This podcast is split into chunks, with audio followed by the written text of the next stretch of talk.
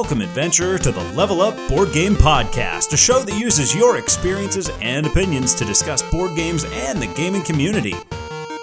Join the heroes as they conquer perils such as meeples, cards, and miniatures, all in an effort to level up. You're listening to the Level Up Board Game Podcast. Welcome, adventurers! You've been playing games, checking out Board Game Geek, prepping for con season, and on this particular day, tuned in to the Level Up Board Game Podcast, and we're so glad to have some rent free time in your ears. My name's Patrick. Hey, King Scott here. And this is Josh. Josh, did we ever come up with a name for you? Uh, I know Will is the dung merchant. Nikki's the druid because she does animal talk. Andrew, he's he's the scholar. He's uh, what? Are, he's arch Archmage. Archmage. Andrew, Uh, were- are you the explorer? I'm nothing. Like you, there's King Scott, just Patrick, which just is, is, a, is a title. I'm just Yes, Josh. thank you. I'm the- the lost. I'm You the lost what? loot guy. You will be uh, you're you're hereby explorer Josh because you go and overturn stones that no geek would dare do. Oh, I Heck like yeah. it. I'll take it. I'll take it. Hey, adventurers, in this episode, we're talking some recent adventures, including Familiar Tales, Doctor Who, and Dominion. Our 8 bit breakdown today is a little gem called Glow, and we'll be doing the time warp for last year's review game, Beyond the Sun. Plus, Scott, I didn't warn you for this one. We got a new segment, buddy. Oh, come on now. We got a new person here. We got a new Uh, segment, I'm not a new know. person. I mean, I've I been know around for a while. but you're in our like secret bunker here recording with us, and I wasn't let known about any. What kind of a king am I that I don't get known let known about anything? Well, he was asking to do a segment, and I was like, hey, I don't know, Will. We might not have enough time. And he was like, Come on. and I was like, well, uh, seriously, we might be stressed for time, but again, Come on. So we've got Will, and he wants to stick with the dung merchant. We're going to have polishing the turd, a new segment on Level Up. and then wrapping things up, guys. What do you think about? We're gonna we got Origins on the horizon, so we each picked out three games adventures. We got nine, count them, nine games that we're juiced up for at Origins. I, I'm ready for today, guys. This is going to be a good one. My thing is, I don't know if I'm really that much looking forward to games at Origin as I am just going to Origins. Being in that crowd, yeah, soaking in the environment. Guys, I got to tell you, we got some new business cards coming in. Check this out. This is great audio, but if you see my camera, we've got new cards with the little QR code on it. Look for it at Origins. It has a little digital it. guy on it. Yeah, yeah, we've got Wilford on there too. And the back, I love this. The back of the card, it's got a little arrow and it says to determine first player, place on top of table and spin. I like to think I'm clever. Hey, we got new shirts, new hats, we got banners. Scott, I got a couple of flags that we're going to put in front of that big vinyl thing because we, Josh, you don't know this, we are invited to Pittsburgh Retro Gaming Expo, which is in October. It's the first and the second, and it, it was founded on video games, right? So, like, Mega Man, Contra, Mario Brothers. Like it's it's old school video games, but they're expanding a bit now. They're trying to incorporate tabletop RPGs. They're trying to incorporate board games. They actually they reached out to us. They're like, "Hey, we heard from these guys. Uh, you two are local. You do a podcast. We want you to do a panel. We want you to demo games." I'm so excited. In fact, we reached out to Steamforge because they got Horizon Zero Dawn. They got the Dark Souls card game. Like we're starting to get in some of these video game adaptations, and man, I can't wait to set up and get everything shown. It's it feels official, doesn't it? I know at you it's guys climbing up the ladder. it's Yeah. going to be a lot of fun here doing this. It was all based on old video games. That was the big Mhm. thing. And seeing that it's spreading out to other stuff, it's such an exciting thing to be a part of. We're going to need some helping hands, right? We're going to need some people. We've got the merch booth going. So I reached out to Nikki, and you know what happened? Steven beat us to her. Oh, and I Yeah. like Steven. Steven runs Brown Castle Games. Adventures, if you're on the hunt for a Crokinole board, browncastlegames.com. Check him out. The dude's got some of the coolest accessories for your Crokinole board, carrying cases, setups. He's going to be at the Pittsburgh Retro Gaming Con as well. Steven, looking forward to seeing you. That's what I got going on. What have you two been up to? Kind of going off on the whole thing with the Retro Gaming Con, this is something I have to do as well. Being part of the Renaissance Festival, there is another con in Pittsburgh that's called Steel City Con. there are a bunch of vendors from the Renaissance Festival that have set up there. So they have kind of Renaissance lane. So I like to Mhm. think that we're going to set up a board gamers lane at the Pittsburgh Retro Expo Con. I think that's going to be a lot of fun there. So we're going to have board gamers lane. That's a big thing. there. Oh yeah, I like it.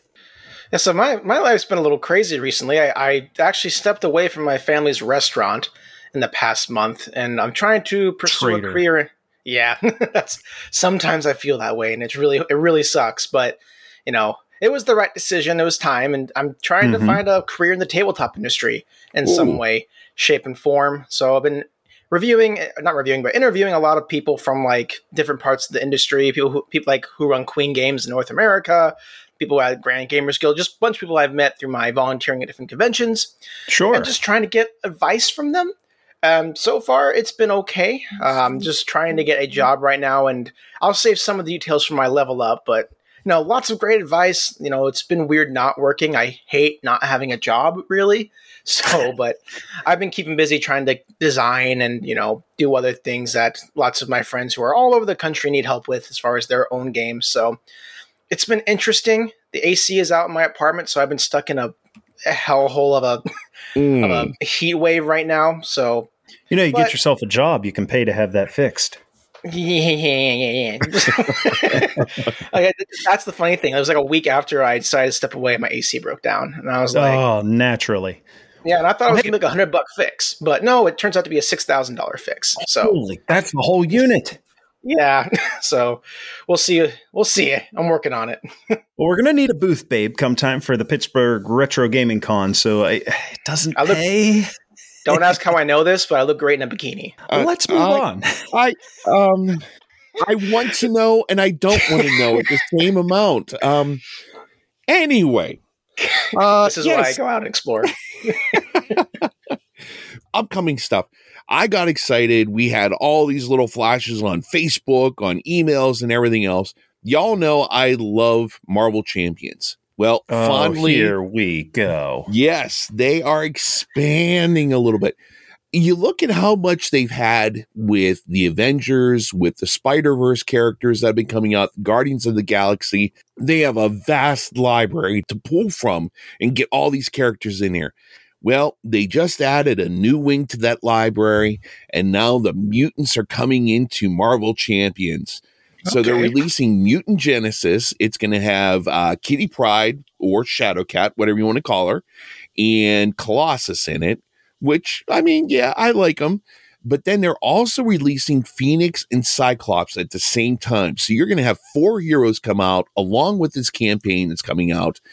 And Cyclops is easily my favorite X Men. I Okay, mean, that's where I was wondering because I don't know any of these names, and when I hear so- mutants, I think X Men. That's what this is. This is an X Men expansion. Yes, yes, it is. So you're going to have Magneto, you're going to have the Sentinels, you're going to have all sorts of great stuff coming into this game. And already, I mean, I've had so much fun with this game. I'm playing the new uh Sinister one that they have with the Spider Verse with Miles Morales and Spider Gwen. It is fantastic playing that game so far right now. Adding this onto it is going to be fabulous. So why Cyclops? like there's there's a whole swath of X Men.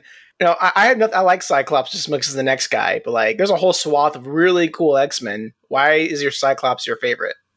I don't know what it is. Whenever I first started reading the comic, he just jumped out at me. But then also probably Scott and Scott. I mean, uh, hey, this guy's named after me. I gotta like him. But no, I love the idea of shooting these beams from his eyes and everything. It was just so much fun. Such a great visual. I mean, I jumped on with the John Byrne X Men, and that was just such an incredible time to to read those comics. And the artwork was phenomenal, and it was just so much fun yeah, Cyclops has always been the one X Man that I've always loved. Well, hey guys, we got a big episode today. We got to get on with recent adventures. Who wants to kick us off? I can go first. I'll jump in because my mine's not nearly as exciting as your guys's. But Well, uh, it- wait, did you say your guys's? your guys's, yeah. What you got? Yeah, no, Dominion of all things. We're going way, but Josh, this isn't a level back episode. Tell us about what you got going on with Dominion. So I, I was recently interviewing for a job at my local game store. Actually, hope I'm hoping I can get a retail job there, just to kind of hold me over until I figure out what I'm gonna do with my life. I know I would Mhm. enjoy it because I like board games and I can sell. So, but that's besides the point. But I went there and I the interview day I had it was their game night, and I don't get often get to go out there for their game night because I'm usually busy. But I decided to stick around and actually go for a game night. What was funny though, everyone walks in and they have their groups already, and so I just kind of sit there. You know, I, I've never seen so many boards of Ark Nova out at once. There's like three or four games going on of Ark Nova. Oh, nice. And I was like, I, I was absolutely in awe. like, I, I wanted to jump in on a game, but they all had their groups. And so I was going to try to get some solo gaming in of like Super Spinball Arcade. And I saw these two ladies who were trying to learn how to play Dominion. Um, one of them had played before, and they were asking like all the rules, like, oh, how do you play? And they get out the rule book, and they, they get the rule book out, and this thing's been used so much, seeing all the pages fall out. Oh, like, dear. it's it's not in order. So I'm like, oh, It's like the geez. So- store's demo copy. it was yeah, it was the game store's demo copy, so it was rough. And it was like the first edition of Dominion, so it wasn't even the Mhm. nice second edition. and so I just leaned over and said, "Hey, do you want to learn how to play?" And they said, "Oh my gosh, thank you." And so turns out one of the ladies is new to gaming; she doesn't really play games. The other ladies have some experience, and so I sat down and taught them how to play Dominion. Um, it's not a hard game to teach. I only played it a couple times, but I know how to teach it. Mhm. And as far as what I think about Dominion, going back to it, having played more deck builders, it is showing its age, like a lot of people say. Okay. Um, and, but the reason I want to recently mention, like, I've never been a big fan of Dominion myself. I rather play something else, but my wife really likes it, so I have it. But we don't get to play it too often. As I was watching the, you know, the newer person who hadn't, who hasn't had exposure to lots of board games, she was, her mind was just getting blown. Like, she, Mhm. she was like, "This looks super complicated." I'm like, "Trust me, it's not." And she's playing, she's understanding how the combinations work. I'm losing on purpose so that she can, so because I'm, I'm telegraphing all my moves to everybody at the table so they learn. So yeah. It was just cool to see her mind get blown as she started to understand the intricacies of the cards, when you're actually supposed to go for, you know, duchies and estates, and when you really want to start moving on the provinces and things like that. And it really goes to show that Dominion, as as far as my problems with it as just a personal gamer, it really is a great introduction to the hobby and what the hobby can really bring what, what the hobby really brings about this these games that are much more quote unquote complicated but they really provide someone with a lot more freedom than say like chess or sorry or monopoly. It allows you to feel clever. It allows you to feel like you're doing great and it gives you that wonderful sense of progression as your deck builds that hey i created that. And i think that's why it has this such staying power and why it's going to continue to stick around and be a great introduction for new people. Um, so that was my recent adventure, and I wanted to talk about today. Let me ask you this: Do you, in your home copy, have any expansions for Dominion? No, because I didn't like the base game that much. Okay, So there's I two haven't types really- of Dominion players. There's those that have the base game, and then those that have literally everything that's ever come out for Dominion. You're the former, I'm the latter. I tell you what, you start stacking onto that base game. The base game is very much a base game. Actions, card draws, make your purchase.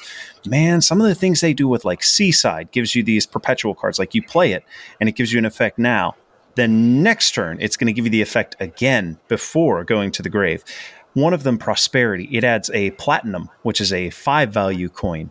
It adds uh, what's after province? Colonies. It's a it's a much higher point value green card that you can shoot for thus potentially extending the game or making giving you you know how normally it's like okay you have this stack of eight provinces and once somebody starts going for them oh we got to start gobbling them up.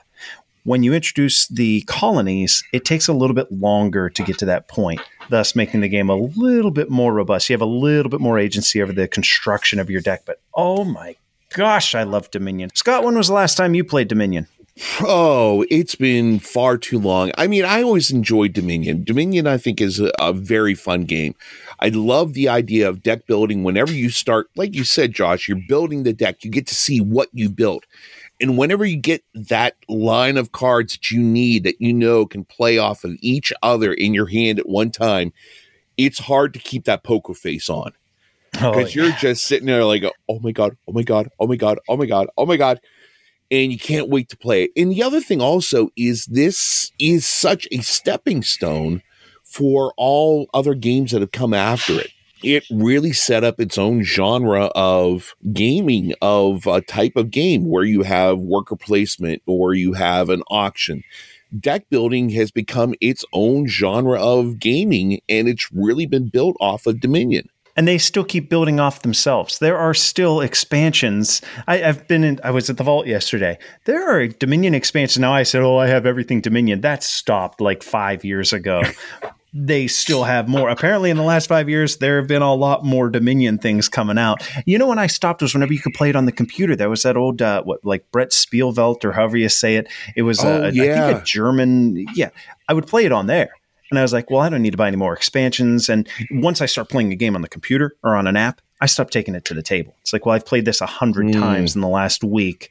I have friends coming over. I'm not going to play the game that I have access to on my computer. We're going to play something different. And that for me was sort of when Dominion started to fall by the wayside. But man, it's still a fun game to revisit. Oh, most definitely. Running low on supplies during your adventures? Don't want to shell out too much coin to gear up? Level Up's got your back. We've teamed up with Tabletop Tycoon to get listeners of the show 10% off a couple of the biggest titles they carry. First up, Nemo's War. You've heard our thoughts on this one. A grand strategy game jam packed with meaty decisions, and the theme here oh, I tell you what, it tells a story every time you play. Plus, Everdell, an early review here at Level Up and a personal favorite for both of us. If you don't have it, you've got to get in on it. Look, not many games get multiple expansions after they release, only the best. And Everdell, it's one of them. The perk just for you is 10% off Nemo's War, Everdell, or the Everdell Collector's Edition just by using promo code LevelUp2022. You can visit their website at tabletoptycoon.com or click the link on our homepage at levelupgamepodcast.com. Add any of these gems to your cart, that's Nemo's War, Everdell, or the Everdell Collector's Edition, and use promo code E LEVELUP2022, all caps, no spaces, for 10% off. Get these games on the table and level up. You're saying it's not a level back, but I kind of did a bit of a level back here myself with Come a on, game from 2017. I got a reason for it. All they right. just announced that there is going to be a new doctor. And for those who are unsure, I'm talking about Doctor Who. I've been a fan of Doctor Who ever since I was a little kid. We would get up in the morning, my mother and I, we would run next door to her friend's house.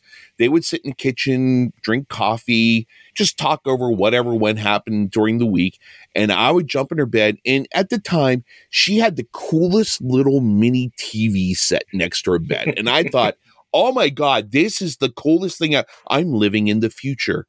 But uh, otherwise, I mean, it was just a little black and white TV. Sure. But I got introduced to Doctor Who. I got to ask here, you two, who's your doctor? I'm going to say Matt Smith is Mm. my doctor, but I do I think my favorite doctor is pretty base. It's David Tennant. Okay, okay. I've watched more episodes with Matt Smith in it than I have Mhm. with David Tennant, but all my favorite episodes have David Tennant in it. So Uh, Patrick? I know nothing about Doctor Who. I literally know nothing. I see Doctor Who on a board game and I'm like, nope, not buying that because I know nothing about it.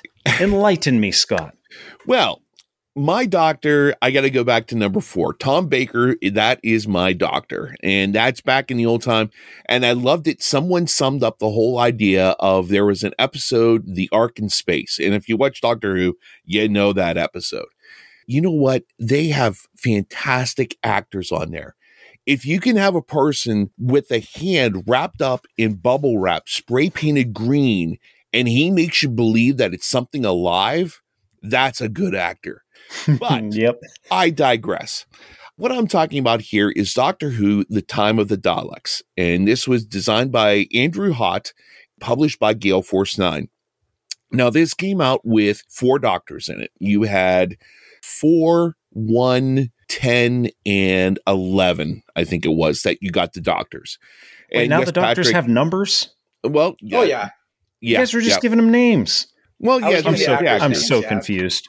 we'll we'll have to talk about this later off the air. But anyway, with Doctor Who, the Time of the Daleks, it's a very simple game. It's not deep in by any sense of the imagination. You are rolling dice.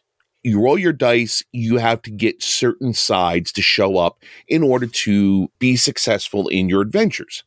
So, what will happen is you have a little tableau in front of you, you have your doctor, and then you can have your companion. Now, Patrick, a companion is their Guy Friday, if you want to call it, for anything that would kind of drum up an idea here. It's their companion in crime. It's their Robin the Boy Wonder. They're always with them, helping them out. Got so it. what Sidekick. you do, yeah, there you go. What you do is you flip over a tile, and it will Mhm. have a planet on it. So you have a planet that you need to go to to find out what's going on. Well, there are two half circles cut out in those, and they're going to be adventure tiles that are put in there. And you can decide what one you want to go to. The main tile that you put out there, there'll be four different dice on there. There are dice that are black, green, red, and blue. You have strength and other attributes that show up on your dice. So you have to roll the dice and match the symbols on there in order to defeat the adventure that they're going on. Well, there's little circles that you put out there and they have circle spots. Those add the twist to it. The villain that you're facing. It could be the Daleks. It could be the Cybermen. It could be uh Sontarans. You don't know who it's going to be. They're going to pop in and make things different. Well, you just roll your dice. If you defeat it, you get further ahead, getting closer to Earth and saving humanity. If you don't, well, the Daleks move up a little bit closer to you and possibly getting ready to just wipe out humanity. There are a lot of neat little tweaks in here as far as regeneration. Yes, they regenerated in this, which is really cool. It's not a game for a gamer. It sounds horrible here whenever I say this. You aren't going to have a heavy gamer going, oh my God, this is fantastic. But Mhm. Anyone who loves Doctor Who is going to adore this game because it goes back to the old black and white episodes. It goes back to the Tom Baker episodes. It goes back to so many different episodes and so many old things. You flip over one of the adventures and you're like, oh my God, that is so much fun.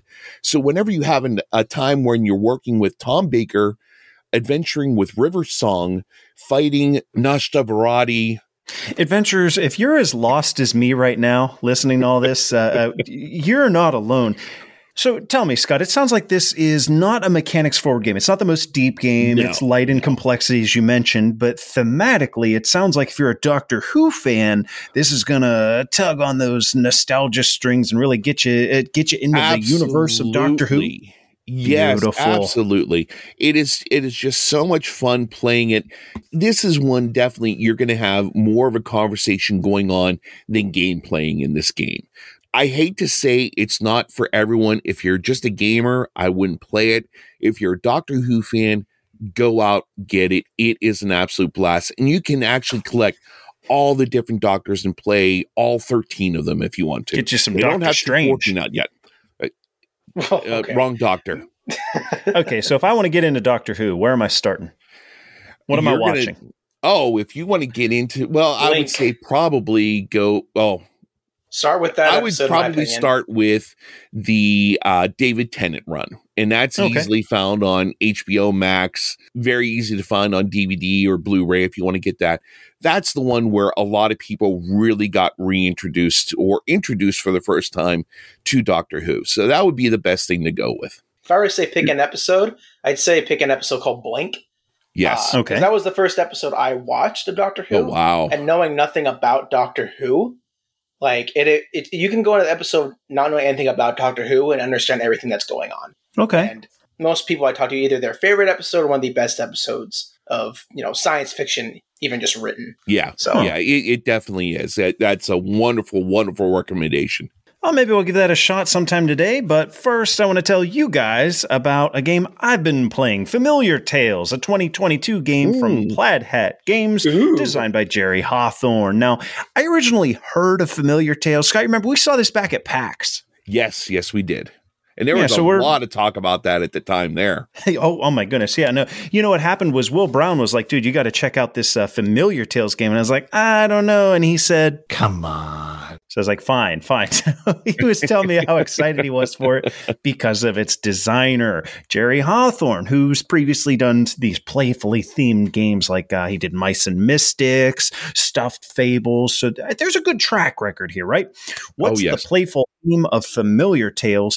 You've got a displaced princess arriving at the door of a wizard's house. There's, you know, wizard pops open the door. There's a baby there, and he's got no time to take care of this baby girl. So he entrusts her to his four familiars a frog, a stone golem, a fairy, and a fox. And these are the characters that the players will assume. Their goal is to sort of caretake this baby while they're while they're going about adventures, get her from point A to point B, fend off the baddies, right? So how do we implement it? Familiar Tales requires the use of a companion app. ah, One of our recent discussions was on the use of apps in board games. And I think both of us, Scott, we felt that we enjoyed them so long as they're simply a component of the game. Like Yes. it's still 80% board game and 20% app. mm-hmm. Well, this pulls that off pretty nicely. During play, you won't have to mind the app aside from simply clicking end my turn. It's going to manage danger level of your scenario and a few other minor things, but what it does do is it provides the story. Get this, fully narrated story. Voiceover Oh, work, ho. voice oh. act. Yes, yes. You don't So have to sit there and like read out loud. Oh yeah, you can just set it down and everybody gets to soak it in. It gives a quick narrated scenario and a decision to make in between scenarios, sort of like um, uh, the travel phase in Gloomhaven, for example. You're going to have things going on in between your quests, right? On top of that, it has the option of playing a soundtrack during the play session, which some folks are going to love, some don't. I personally think that adding a little bit of music is great, which, by the way, Scott, we played The Thing Saturday night, and I fully intended on having that Thing soundtrack that goes, boom, Yeah, yeah. you know that that like that's neither here nor there. I should mention that when investigating an area of interest, they also have a number, and you can put that number into the app to hear the story develop. So, like one of the scenarios is like, well, you can go right over the bridge and talk to the guards, or you can go around it. And if you opted to go around it, when you hit this certain area, you hit a number into the app, and the story continues. Well, that's all fine and dandy, but what kind of gameplay is on the table? I suppose we could classify Familiar Tales as like an action selection deck building game.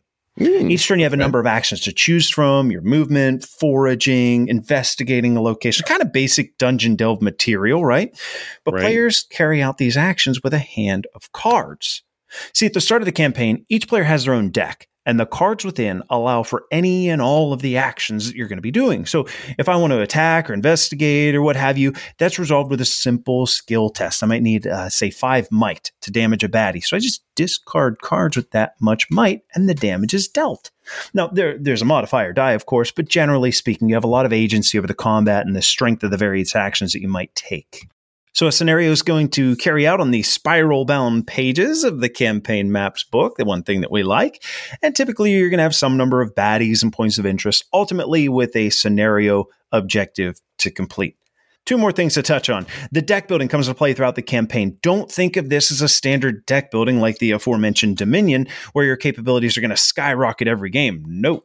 This is a slow drip, and it's meant to emulate your character leveling up little bit by little bit over time. You might get to finish a scenario, and you might not have acquired any cards, or maybe just one. Now, how about this for cool? There's Okay. a row of cards that you can buy from that market, right? With four cards in it, and when one's purchased, you draw the next from the deck and you add it. But among these cards, you might find storycraft cards. Now, this is where I want you guys on the edge of your seat. This is the X factor here. These are character specific. So if it's got the frog image in the bottom left, only the frog can get that. It's going to outline a goal that needs to be met, like finish the scenario with no enemies in play. If you meet that, you mark it on your campaign sheet. And the number that you just crossed off on the sheet, you punch that into the app and you get some character specific story and rewards. Pretty cool. Huh. That is, I like that a lot actually, because sometimes with these Jeremy Hawthorne games, it's just very like I like Mice and Mystics, but like especially storybook games, you don't get too much character branch off paths. Yeah, they I tend really to like be how on rails. That. Yeah, it's on rails, but this I that that's really cool. I'm looking at this game right now on Board Game Geek. It looks really interesting. Okay, one last thing, then you guys can interrogate me. That princess that starts the game as a baby, it has a little standee with a little baby in it. as the campaign progresses, she's going to be replaced with a new card and a new standee because now she's a girl. And then later on, she's a young lady. Your Oh. campaign and the decisions within are going to shape the character of the princess. Will she be sweet, arrogant, intelligent? It all depends on you and your campaign. All right, this sounds a lot better than I thought it was going to be. I, I was kind Mhm. of looking at it and thinking, okay, it's you're going to flip the page, do another adventure, flip the page, do another adventure. But um, it sounds interesting, but you made it sound that much better. Now, you said there was something with you changed the standee. Now, does this thing have standees? Does it have miniatures in it? Uh, what what are the components like for this game? The princess does have a standee, yes, and that will change. You Just pop it out and put a new one in the standee. But all of the bad guys and the familiars, they all have miniatures. And those Oh. miniatures are going to play out on that spiral bound book, which we loved so much. And we're going to revisit again next week when we talk about Leviathan Wilds in our side quest. It's got little dials, you know, the the little like grommet things that you push into the dials. Uh, when, we've all put together a board game, you know, start punching components, and Mm. you have that little Mhm. like cog thing that you snap Yes, the yes. dial. It's got that, and it shows your your your power. It shows your health, etc. Uh, so it's got that going for it, uh, going for it as well. It's got a little punch out like component tray too, like a cardboard component tray with seven little dividers. So like your food resources, your coins, they all get to sit in there off to the side. It's got a phenomenal presentation. The artwork's cute. It's colorful. I think it's inviting for the people that it's targeting, which in my mind, that would be a more casual group or a group that's interested in a campaign that wants to dive into the story. Good Mhm. components in this one. So something that I like about these kind of games is that pretty much anybody can learn them. Like I have my Mystics, and me and my wife really love that game because it's simple and not difficult to understand, and you can focus on the Mhm. story. So does the complexity of this game get in the way of the story, or you think they're like how complex are you talking with this game? Easy peasy. The app does a phenomenal job here of teaching the game. You can run it through like a tutorial and it'll walk you right through the first scenario. But even without it, there's not a lot of complication to be had. Uh, you got a handful of choices on your turn and, and you carry them out. I mean, it's that simple, much like other dungeon crawlers. And there's not a whole lot of nuance or details like, well, if you're in this area or if you're in the swamp or you have the slow status, right? It helps that that opening scenario is easy and it plays more like a hand holder to get you familiar with the game. You know what I mean? And get used Yeah. to the Mhm. symbols, get used to the skill tests. Like you're not going to die in the first scenario. You're just going to learn the game. And I appreciate when a game does that. So after all is said and done, then I, I kind of maybe know the answer to this question, but do you like the game? Is it like is it would you recommend it to people to play? What do you think? What's your overall like? If you could sum it up in a couple words, what would it be? Hmm. Yeah, of course, of course. Well, well, I'm not going to sum it up in a couple words because I, I got more to talk. Go for it, then. This is your this is your podcast. So well, let me start here. I've never been a huge fan of skill checks in games. That happened to me with Altar Quest, where I was like, Altar Quest is really, really cool, but literally every single thing that I need to do in this game revolves around me rolling five dice, potentially modifying them, and did I pass my skill check? I don't hate it here. I think it's because your stats work from the cards that you're playing from your hand. It's not just roll dice and you know, like, like we'll say, output randomness. You have the control over what's going to to come up whenever you have a skill check. I'm a good portion into the game at this point, and I think I'm going to finish it, which for me, that's high praise. If I can relate it to another game, uh, this kind of had shades of Tainted Grail, which I played all the way through. Now, that's a big blockbuster, mega Kickstarter thing, but there's some differences here. This has the narration for storytelling instead of flipping in the book. It has a slightly easier rule set, and it's got a lower complexity for combat. And it's like a third the price, right? That's a factor. It has the benefit of being able to be played solo, much like Tainted Grail was. Now, this isn't what you might call true solo, which I don't, I don't even like that term, but the idea behind true solo means like if a game requires four characters, that would infer that you can play the game using only one character. And that's not the case here. So in my solo scenario, I'm actually, I have to set up all four of the familiars. I've got to manage all four of the decks. And that is a bit of overhead if you're going solo because it's nearly impossible to remember all the specific ways that I'm shaping each deck. I'm still doing it, but I think the game's going to be better to, with two people, and obviously better with four.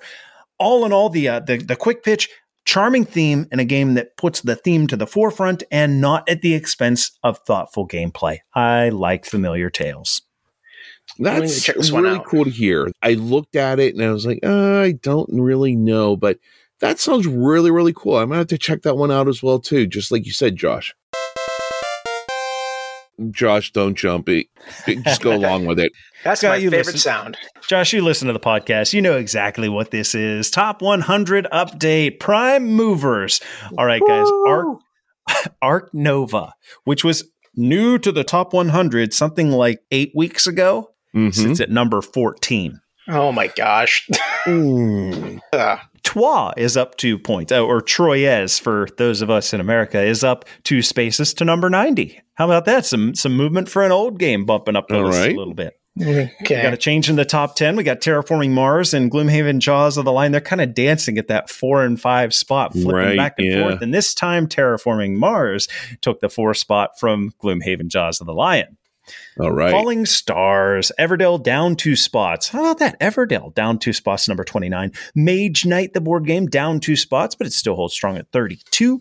The Lord of the Rings, Journeys in Middle Earth, is at number 94, down two spots. And you know what? I think a year from sometime in the next year, we're probably going to be saying, oh, it's out of the top 100. Same with Raiders of the North Sea, which is down to number 95.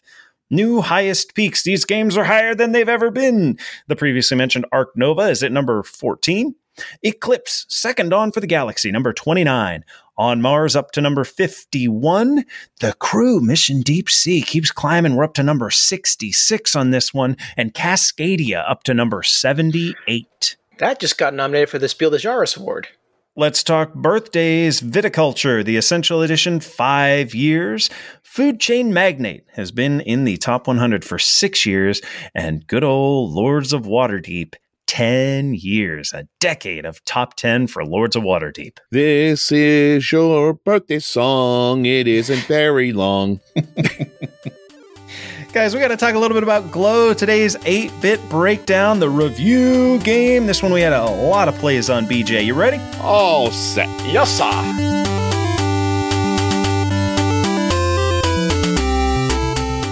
Designed by Cedric Chaboussit and released by Bombyx in 2021, Glow is a card drafting, dice rolling game for two to four players.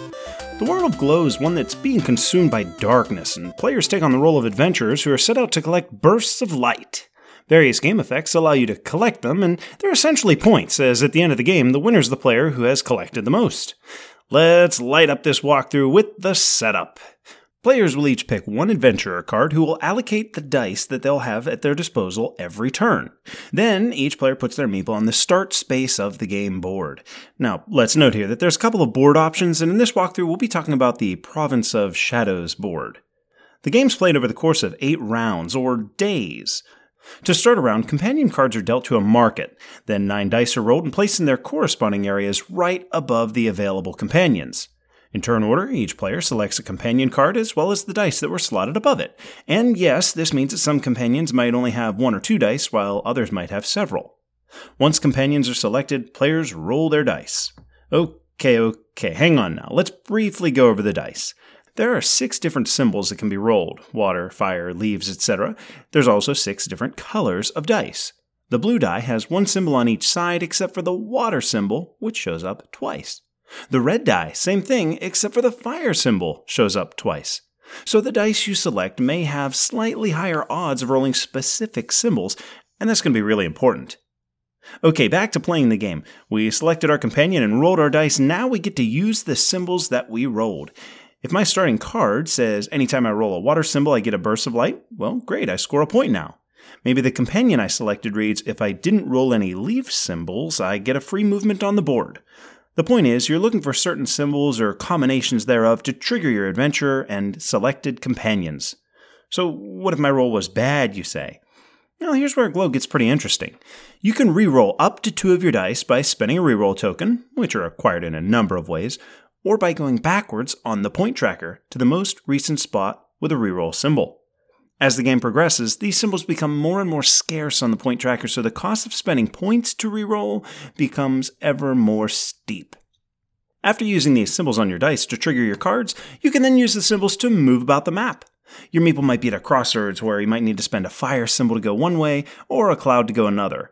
The important bit with the map is that there are little bonuses that you can acquire in spots and various clearings as you get further and further from the start position that allow you to place your one encampment piece to score some endgame points. At the end of the round, the dice that you got when you selected a companion will go back to the pool to be re-rolled for next round, but your companion stays. So, as the game progresses, you actually have a little tableau of companions with triggers of all kinds. After the eighth round, whoever has collected the most bursts of light wins the game. So there's always more to a game than we go over in our walkthroughs, and Glow's no exception. There's Firefly tokens to collect for bonus points, companions that will die if you roll a certain combo, and even a special footprint symbol found on the purple die that helps you move faster about the map.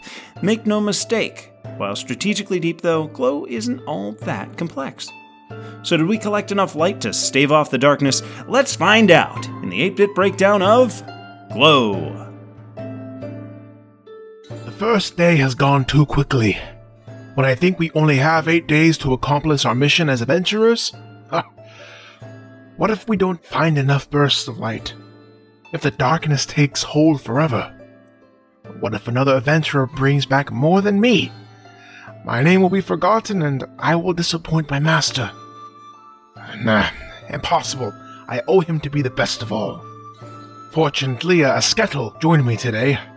I am no longer alone and our company will gradually grow. For now, I'm going to bed. My, my eyelids are already feeling. An old song comes to mind. The cycle is again reborn in plight. Every 62 years, endless spans. The darkness before us slowly expands. The deep blue of the lakes erased with no fight. Unless the only adventurer stands, who thanks to the power of elements and hands, manages to collect the burst of light. All right, Patrick, thank you very much for that walkthrough of Glow, which is an interesting little adventure here to go on. Now, Mhm. here on the Level Up Board Game Podcast, we like to break things down into an 8 bit breakdown. I'm going to jump in here if you guys don't mind. I'm going to The floor is yours. All right. So, art and components.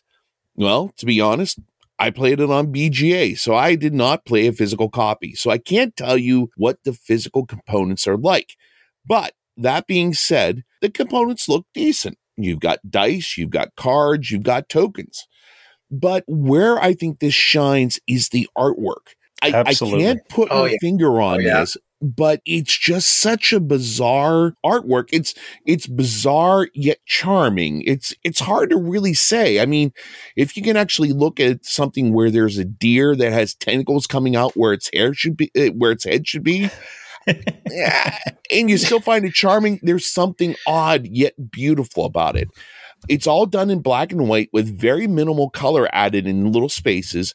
The look is very, very cool. Do you know what this reminds me of? I was trying to put Hmm. my finger on it, but did you ever watch those those old books, the scary sco- scary stories to tell in the dark? yes. Absolutely. I was going to say Shel Silverstein. You done stole my thunder. Go ahead. well, yeah, I still like Shel Silverstein scary stories. The the art, except you know, not nightmare inducing. Like No. these, these are like these these these illustrations just captivate me. Like like Scott was saying, you know, black and white. We have such high quality standards of artwork nowadays in board games that is Yes. really hard to stand out. And when you hear Yeah. a, Oh, yeah. a game totally be in black and white, it doesn't really capture you. You want these nice sh- shades of color, these you know, Mhm. Ryan Laukat, Vincent Dutrait type illustrations. But this board is just so different that it literally jumps off the table. Like we play it on BGA, but I've been looking at pictures of it online. It literally stands out so well. I love love the art style. Like easily, if I could get like a picture like one of those like nice canvas printings of some of the artwork on this board, it'd Mm. be up in my office. I love it so much. Yeah, basically, I'm just going to reiterate what you guys said. I love the black and white style. I like the the art direction. I think it it gives a little bit of the theme of the game, which we'll get to next.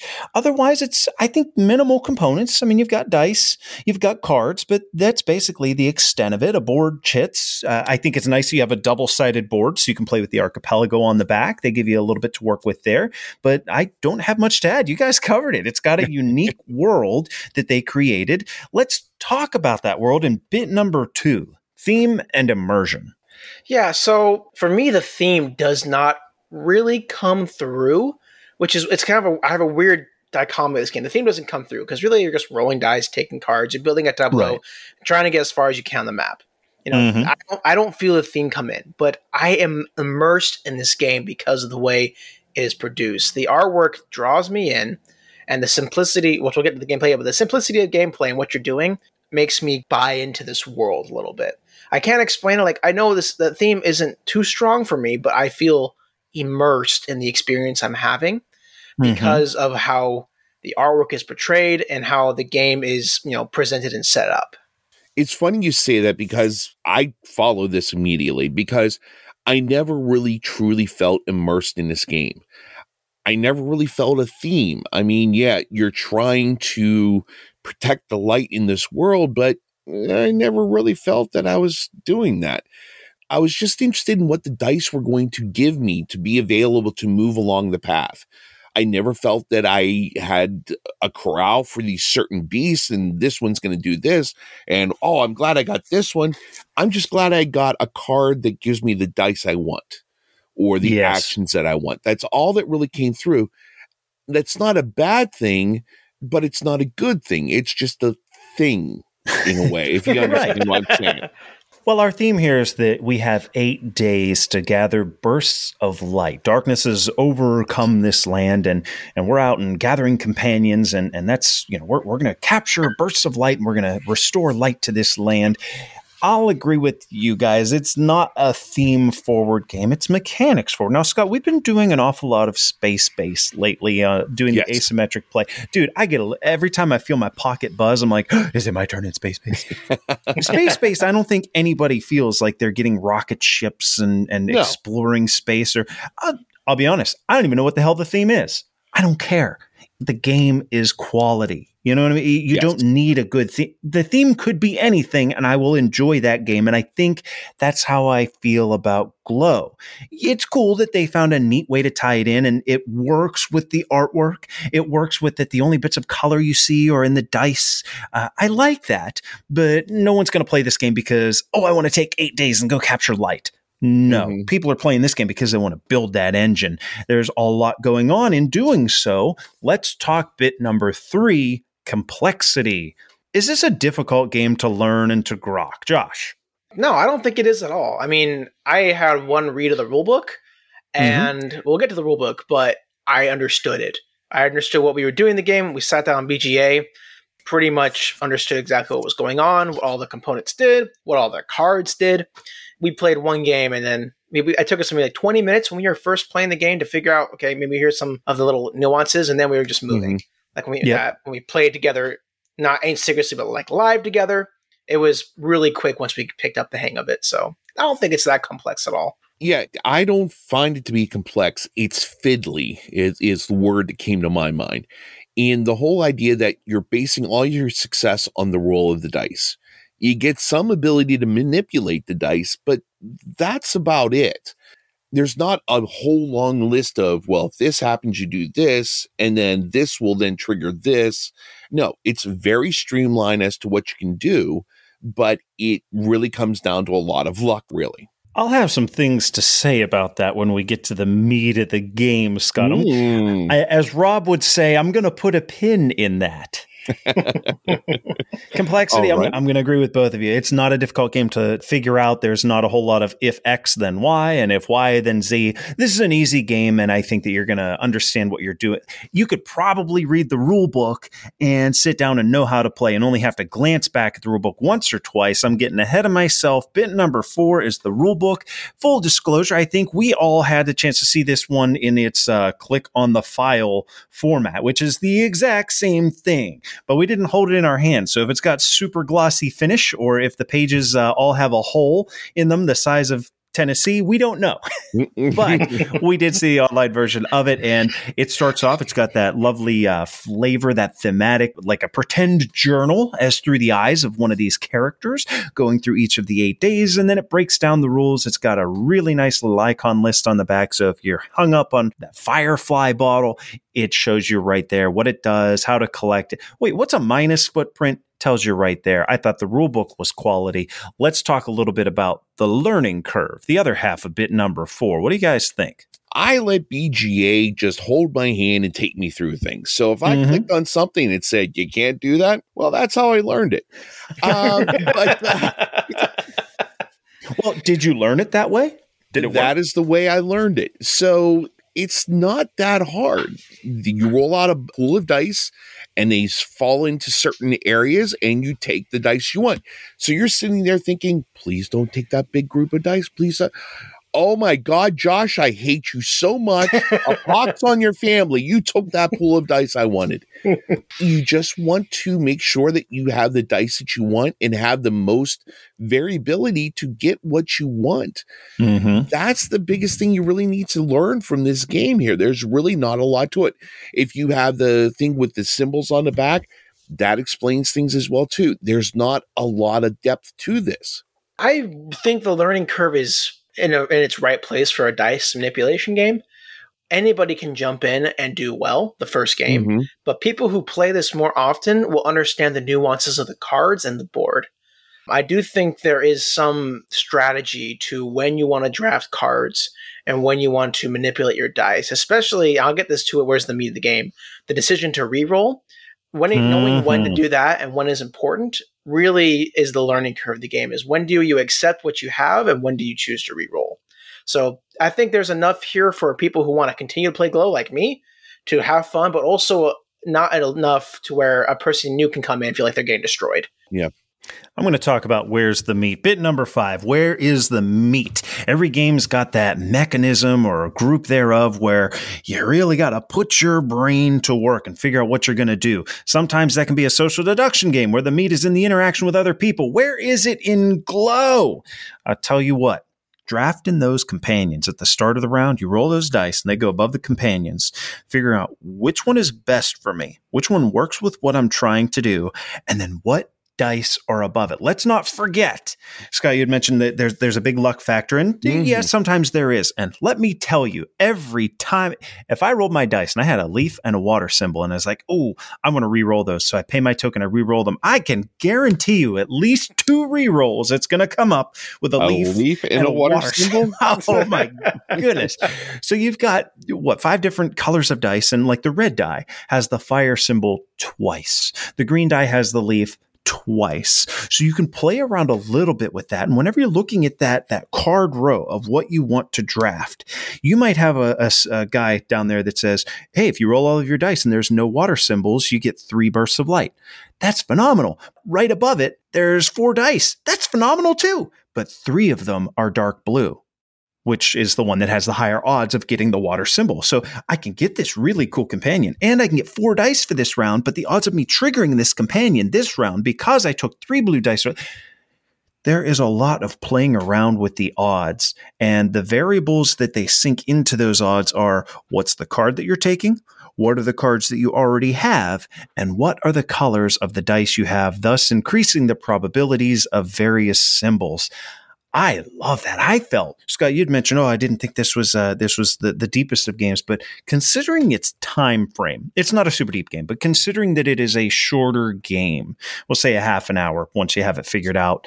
Mhm. I thought there was a lot going on, but that's just my opinion. Scott, where's the meat in Glow? Well, in my opinion, the meat of this was in the map on the board because whenever you're traveling, you travel along, you have to have certain symbols in order to travel certain paths. Yeah. And along the path you go, you have different places where you can place your encampment and get points for it. All right, now this way here gives the least resistance and it's the easiest way to go. But that way there is going to be a little bit longer, but I need just one type of symbol. right. Hmm, which one am I going to go?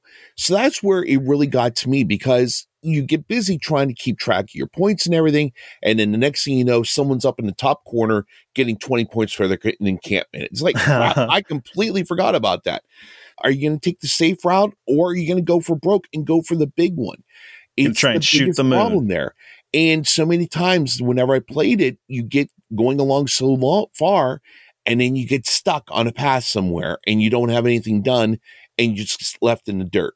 Something tells me, Josh, you're going to tell us about reroll tokens and the cost of sacrificing points. And I think you're right. Fill us yeah.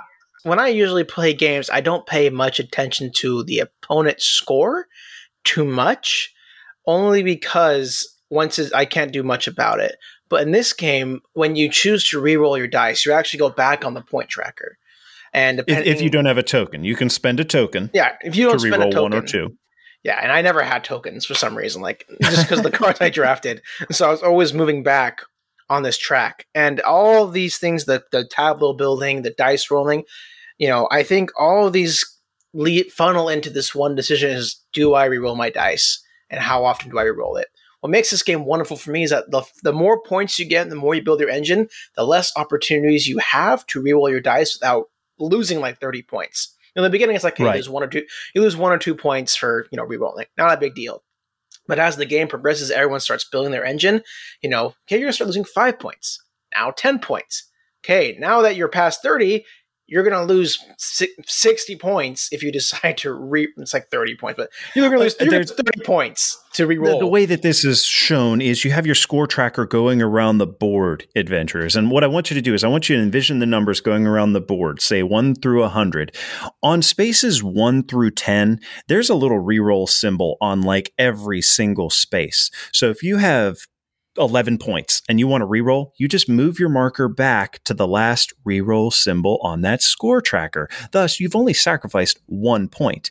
But as you start getting into the 20s, the 30s, the 40s on that score tracker, there's only a reroll symbol once every like 10, 12, 15 spaces. So if you're at 68 points and the last reroll symbol was all the way back at 52, whoo, that's way too big an investment to say, yeah, you know what, I'll pay the points to reroll two dice. Yeah, and during our two-player game we played, that became super critical for me. That was a really close game, like by a matter of two points. And Yeah. So I was rerolling a lot, trying to build my engine up. When I got to that point where I was uh, very far ahead, I had to stop and think, okay, I can't do much rerolling anymore. What does Patrick have going on right now?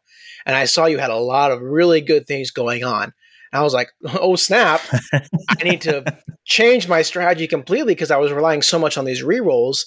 Had to look at my board, like, where am I on the board? Oh darn, I can't really move anywhere now. So that decision to reroll and to change your outcome that you already had, all these dice, to me that was the most interesting decision of the game and where the meat lies. Watching when to you know reroll your dice again. And look at what that does whenever you're starting a game and you have the option of those starting companions uh, or starting characters that you take. There's one of them that says, well, if you don't roll these symbols, you get a reroll token. Wow, that's going to change how you're going to value that after you've had a game where you saw it work out so well. Two player game also, you set up those five companions each round to draft in two player. Scott, I don't think you did a two player at, at any point. We, we did three players. So you take turns drafting a companion and the dice above it. In two player, if you're the active player, you take a companion and the dice above it, and then you remove a second companion and the dice above it and just get rid of it. Then the other person gets to make their pick. So you do really start to like focus on okay, what do they have? What are they trying to get? Which one am I going to take away? Yeah, yeah. It got profound. Yeah, Hmm. no, there, there was it was fuming with the essence of hate drafting. I tried to avoid hate drafting, but like this, I was like, I need to destroy You have to. Patrick. Need, yeah, Well, and I, really, I think this- I think this game does it well though. I really enjoyed the drafting, especially at two player. Hmm Well, hearing this, I think this leads into our next bit then with the replayability and the variability. There's a big difference in this. I know a lot of times they kind of get little foggy and blend together in this, but I didn't see a huge bit of variability. I mean, there, yeah, there's a little bit here and there. The replayability, though, I think that one definitely shines because you really stop and look at what am I going to do the next time? Or how about if I mm-hmm. do it this way the next time? I- let me try this one. It does open up to a lot of different strategies for you to play. And that's something that I did like about it. But yeah, that was that was what I really liked about it. What kind of strategies are going to open up for me for the next time I play it? I agree with you, Scott. I think you hit it on the nose. You know, you're not going to be doing much different game to game. It's going to be the same kind of loop. You know, roll Mhm. dice, take a companion, try to get as far on the map as possible. You know, not lots of variability, but replayability because you know it's a luck game. You know, there's there's some there's lots of luck in the game as far as rolling the dice and being able to do stuff that way. Each game is going to feel different, especially when you're when you're starting character. They start with a different set of dice. They have different abilities. The the way the characters are going to come out each game, the, like the other companions, each time it's going to be super different. You're going to have different dice drafts each time me, I, I don't see myself getting tired of this game easily because each decision you have to make in the game is going to be super important. The dice rolls are going to be different each time, obviously. So variability, you know, you're playing the same game each time, but replayability, I could see playing this game 10 or 12 more times and me not getting tired of it. Yeah, it definitely plays out with a with like a game arc. You said it. There's not much that's going to change in the way of like how you approach the game, but what will change is you have the option of one of eight different characters to start the game. So there's eight plays right there, just eight differences, eight variables. And then there's five companions that are put out. You're going to select one. And the next round, you're going to select another one. And the next round, you're going to get it, and so on, right? So let's suppose we're three rounds into the game. I've got my starting character, and I've got two companions or three companions next to my starting character. I guarantee you that setup, those four cards are never going to be the same for me ever again. Now, that doesn't mean that the game is profoundly different, but it does make it replayable anytime I finish a game, I'm like, okay, let's go again. Let's go again. I want to start with red dice this time. I want to start with that one that gives me three of a kind for five points and see if I can't just go up the point tracker. Not a lot of variables, a lot of replayability. Absolutely. Well, guys, like with any game, there's always going to be some downsides, some things that we didn't especially love. I'm going to give Josh the floor for this one. So the two things I believe are going to push people away from this game are the two things that I thought were the most fun. And That is the hate drafting aspect and mm-hmm. the, the, dice rolling. Yep. So you can ha- build this wonderful engine that will give you if everything goes perfectly well, you're getting 30 points in one turn. But that's the thing is, is does everything go perfectly? Yeah, there's some aspects of being able to re-roll the dice and some dice manipulation but in general, you are trying to roll the dice and see what comes out and hope for the best. Lots right. of people don't like that.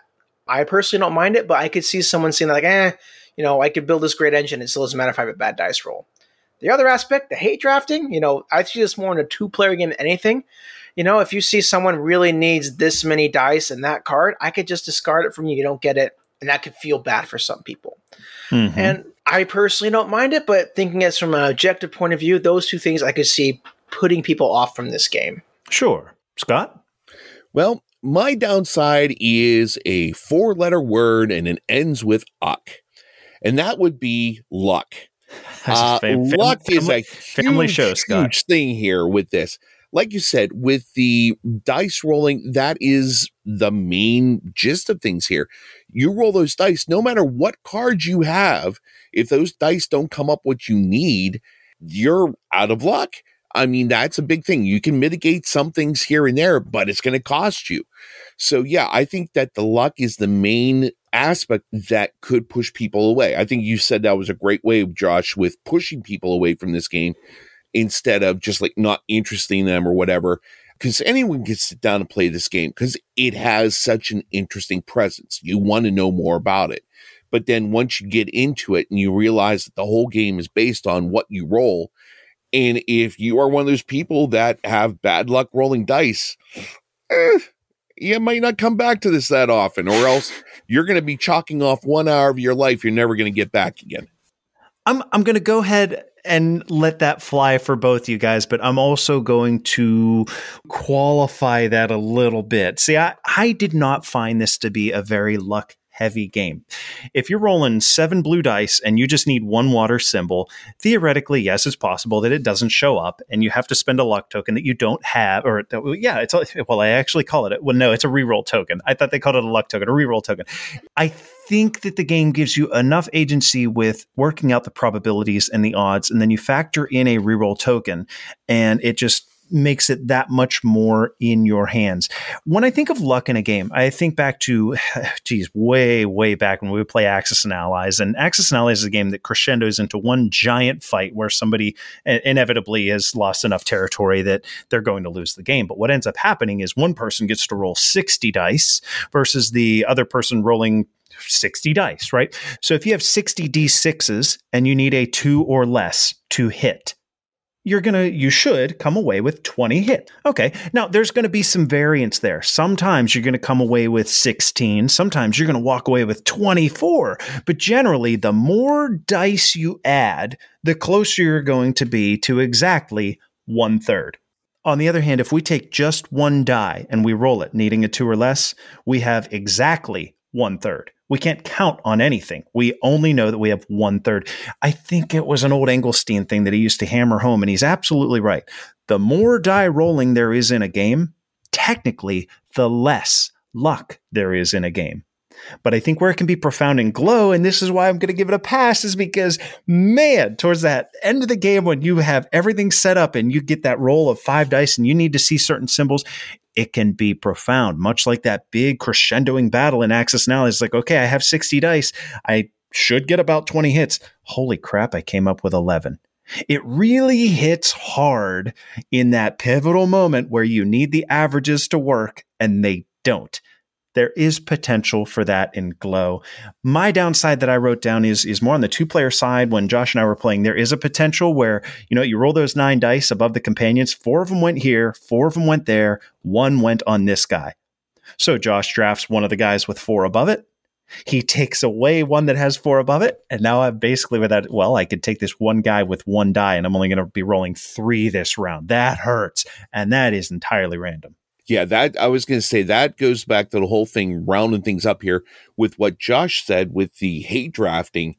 Playing three player, you're that third player waiting to get something, and all you have is a card that gives you some ability at the bottom and no dice, or one die. So you mm-hmm. end up with three dice. Yeah, you're going to get one success, but what's that one success really going to do you? I mean, you're at the right. point there, you're just like, I guess it is the randomness there with what people are going to be doing ahead of you. And so, that works the other way too. If you're up yeah. first this round and you roll the nine dice and they go two, two, two, two, one. Well, darn it, this was my turn to go first. This was my turn to collect four dice, yeah. and we came up with an even distribution. You know what I mean? Like it can go that way too and, and negatively impact you. Mm-hmm. I think this all comes down to the whole thing of was it fun and who's it for? Me, yeah, it was it was fun. I don't think I'm going to introduce newer games to it uh, because it makes you think differently than you normally would in a game. This is one where you get more experienced gamers into this. Am I going to go back to it? Perhaps to for, uh, refresh my memory if we're going to be talking about it or something like that to what the game You're going to have to next year when we do our time warp. I know, I know, but I don't know if it's not one that I would rush out to and add to my collection. Fair it's, point. In my book, I'm glad I played it. I'm glad I had the experience. I'm ready to move on personally. Josh? Eh, I'm a little bit different. I am rushing to get this into my collection. I had a blast with Glow. I like dice games a lot. I enjoy dice manipulation games even more. Things like Dice Throne or you know things of such a nature a dice throne monsterlands those kind of games i really do like those kind of games and so when i played this I was just having a blast the whole time trying to figure out the little nuances. For me, in my own part, it's really fun. Who is it for? I think people who don't mind a little bit of luck in their games, but still want meaty decisions will enjoy this game. I'm with Scott, where, you know, I wouldn't introduce this to beginning gamers because it does allow you to think a little bit differently beyond some basic introductory gateway games. But for people who are who have played you know lots of games, maybe they played a Clank or they've played something along the lines of maybe even like Meister Mystics or Familiar Tales. I sit down with them and be like, hey, this is a fun little 45 minute adventure game that we can don't have to worry about the theme at all, decisions. We can just sit down, and have fun rolling some dice, and enjoy this beautiful artwork. What about you, Patrick? I think I'm going to be looking to pick this one up. I like that it gives a lot of gameplay in a very compact time frame. Normally, you're playing a half an hour game, you're playing something dumb or you're playing a, a, one trick pony, a one mechanic type of game. This one gives you a lot to consider. We played our first game and I thought, oh, that was cute. That was cute. Yeah, neat artwork. We roll some dice. We did some things. Cute. Then I played it again. Oh, wait a minute. What if I start with this adventurer? And then we played it again. Oh, I started with that adventurer. Now I have reason to go with this guy because he's got these dice above him. Uh, the game grew on me a lot. Like there was a lot of emergent skill for what I initially thought was just kind of a dumb dice chucker. It very quickly evolved into a game with a lot of meat on the bones for a relatively short time frame on the table. Who's it for? I mentioned before Space Base, a similar style of game. You roll dice, you allocate dice, etc. Any of these these dice mechanism games, if that's your jam, I think you're gonna like this. You factor in the cute artwork, the little bit of movement around the board. I think Glow was a winner. So a bit of a mix from Level Up. Josh gives it a thumbs up. I'm going to be seeking out a copy. Scott says, eh, I I'm like in it, the but I think I'm done with it. That's okay, Scott. No one's perfect.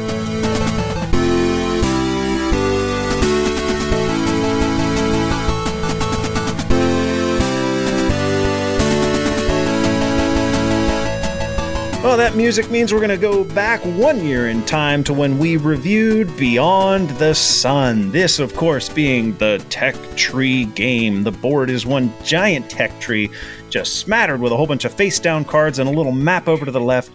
You are colonizing planets, you're upgrading your tech levels, all in order to accomplish achievements and win the game Beyond the Sun. Let's take a look back. Scott, your thoughts about Beyond the Sun then? Do they hold up today? I think so. I was really enamored by the fanciful artwork and the the miniatures that were involved with this. It was re- oh, There were not many. Never mind. I- I read the wrong thing here. I was like, what did I miss? Ah. in all seriousness, yes, it is boring as hell to look at. You walk up somebody and you look at that game, you're like, oh my God, they're working on like some CAD system trying to design uh, a new building or something. But this is fun in the fact that you're really making a lot of decisions. Your decisions are based on what you're going to be doing, how you're moving, not on dice rolls or what cards you're going to play at a certain time and you have everything out on the board. It's right there in front of you. You can see exactly what line you're going to take. I've played it enough times. I think I've seen probably every card that they have in this set. Mhm. So I'm not really being surprised by it anymore, but it's a surprise as to where it's going to show up in that tech tree. Still really love it. I'm still learning new things here about it every now and then as to what would work out better to do it this way, do it this way. Yeah, I think it still holds up. I liked it then. I still like it now. I really, really do enjoy Beyond the Sun. Josh, we forced you to play a game of Beyond the Sun with us so that you could attest to it now. What did you think? well, despite being held against my will, um. Shut up and Um, talk about it. um, I really enjoyed it. I thought this game was really well done. Each decision you made, it had you know major consequences. You know, you, you Mhm. told me that you told me when you were teaching me the game. I'm not forgot the exact aspect. Basically, when you had a technology, you got to upgrade. A card came out, and they had two options, like a military or some sort of tech Yes. option Economic or and something. you said both of these are going to be super good. Just pick one. Don't worry about it too much. And you know, as I started to understand the game, I was like, "Oh my gosh, these decisions are super hard because each ability is so good." they do matter. They do matter. In the learning game, though, I didn't want you to get bogged down with like, oh, you need to worry about commerce typically does this, whereas economics Mhm. typically does that. you know, I I can see why people love this game, though. I really do. Uh, this is something that I might not put in my collection just because you know I don't tend to play lots of more complex games with my immediate game group. But if someone said, "Hey, do you want to play Beyond the Sun?" I wouldn't hesitate because the decisions you make and the idea of just having one worker you got to move around and that little the Mhm. little space track on the side, little area control aspect, not a huge part of the game, but still big enough to where it matters. I absolutely had a blast with Beyond the Sun. I'm glad you guys invited me and showed it to me. and Patrick. I think when we did our top 10 games that we reviewed last year, this came in at number three, behind only Twilight Imperium and Brass, which that means that to me, this was the best new to me game last year because I had already played Twilight Imperium and Brass. I knew of those already. This game's phenomenal. I will play this any and every time I'm ready for an expansion. I recommend it to anyone who likes a slightly heavier game. You feel clever. You feel like you're putting plans together. You feel powerful. Oh my God, when you flip up a level three tech that just, oh, look what I can do. You feel unique. you get to do things that other people can't yet. This checks every box. I absolutely love Beyond the Sun. If you haven't played it, go get you a copy.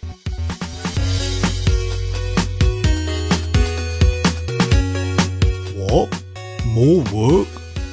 Alright, time to polish this turd. Scrub, scrub, rub, rub, zub, zub. Welcome, folks, to The Hungry Gamer is back, visiting Level Up Board Game Podcast as their resident dung merchant with a series we're calling Polishing the Turd with the Dung Merchant. And it's kind of a harsh name, but really what this is all about is I'm looking at games that just needed one more thing to really pop, to make it shine. And these might be games that needed a rules edit. They might be you just need one expansion, or who knows, something like that. Maybe it's a different amount of player count that it needs to really, really work. But for the first game, this is one that, if you follow my channel at all, you've probably heard me talk about several times. And this is from Slugfest Games, and it is called Red Dragon Inn Battle for Greyport. And you may already be familiar with the Red Dragon Inn, which is a really fun take that style card game with a really a fantastic kind of lore around it. Battle for Greyport falls into that same world using a lot of the same characters, but it is a cooperative deck builder. And it's a deck builder that has a couple things that I really like about it. It has the lack of cards that you use just to buy more cards. And I, I never like that in deck builders. It always just feels like a wasted turn. I'm just using cards to buy more stuff. And this one, every round you know exactly what you have to spend. At the end of each turn, you're going to be able to spend it and buy stuff. And then all of the combat you're doing against all the monsters that you're trying to defend against, you're going to be rolling dice. And the dice you roll are going to be based off of the characters and equipment and stuff that you're able to give to the characters that you've been buying as you've been building up your deck as you go through the game. This is why this falls into this segment. It's because when this game was first released, it was impossible. You simply could not beat it. I've actually never beaten the tutorial mission as it is written. Because of this, and you know, there's a lot of other games that came out at the same time that were in the kind of the same space. There was a Harry Potter deck builder that came out around the same time, so obviously that kind of stole a bit of the thunder that it may have had. But really, the biggest thing that happened to start out was you just couldn't win. It was punishingly, punishingly hard, and it really just wasn't any fun. Like I got it and I was playing it because I love this world. I think it's a the characters are fun. I love the idea. Like I said, there's so many things that I like. All the different scenarios that you can play, the different characters that you can play, the abilities that they have, the way they level up. All of that's just fantastic. But you just couldn't win. And this again is the tutorial that you couldn't win. And so I started developing house rules and all these different things, but mostly it just sat on my shelf. However, Eventually, they put out a rules errata, where basically it was a big old mea culpa that said, okay, here are some major changes that you can put in the game if it's too hard. And sure, there were some people out there that's like, oh, it's so great, I love my co-ops where you can never win, but not me, I'm not one of those people. But now that they have the new rule set, and there's even an expansion that came out where you can actually get the rule set all kind of printed out and everything, the game is just great. It is easily one of my favorite deck builders probably my favorite deck builder, period. It's all because of they made one little change and that took this game from what was to me a bit of a turd and turned it into something that is just fantastic. Thank you so much to King Scott for giving me the illustrious position of dung merchant. And then also that other guy, I don't know what his position is, but you know, he's around too. Ooh, well, that sounds like quite a plopper from King Scott. I guess it's time for quite the fire sale, if you knows what I mean. well, back to the show.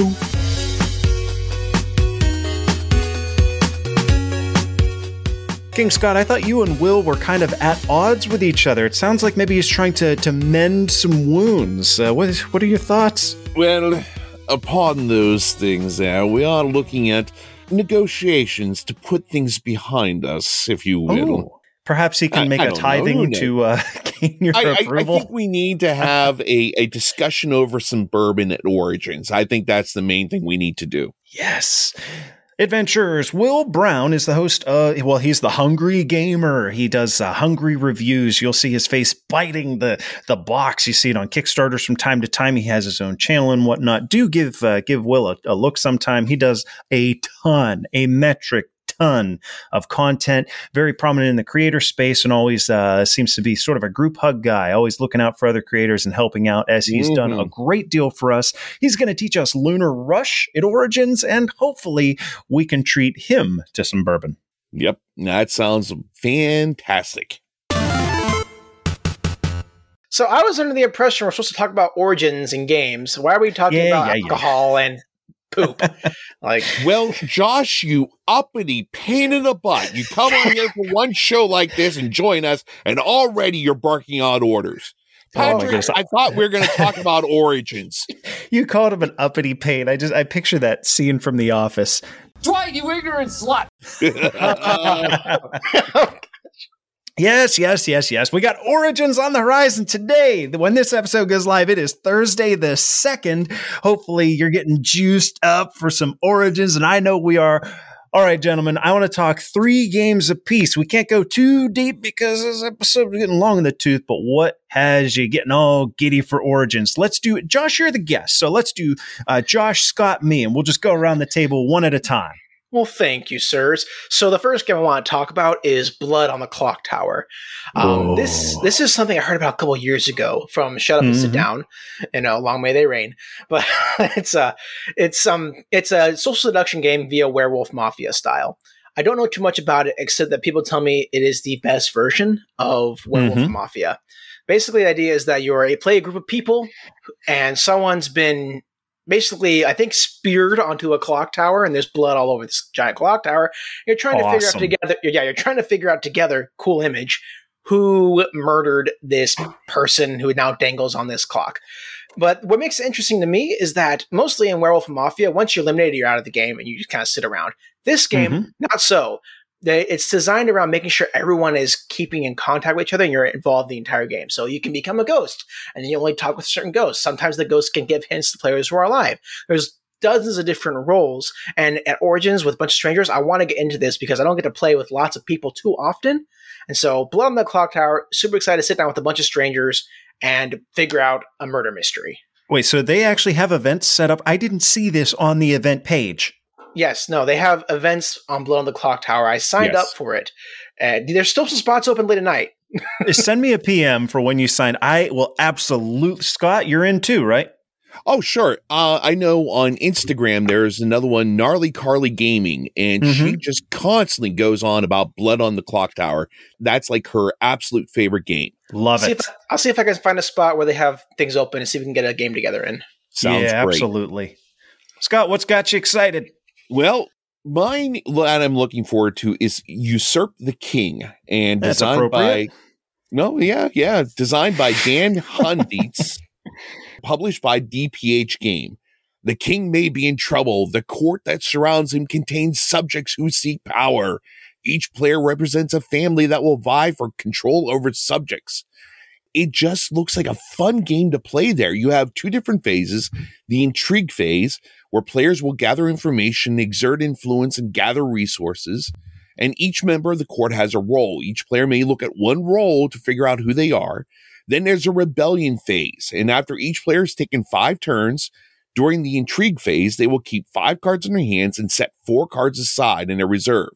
In order to leverage item number, cards will be played to bribe, conspire, stab, poison, and to shift alliances. And you have seven different ways that you can win this game.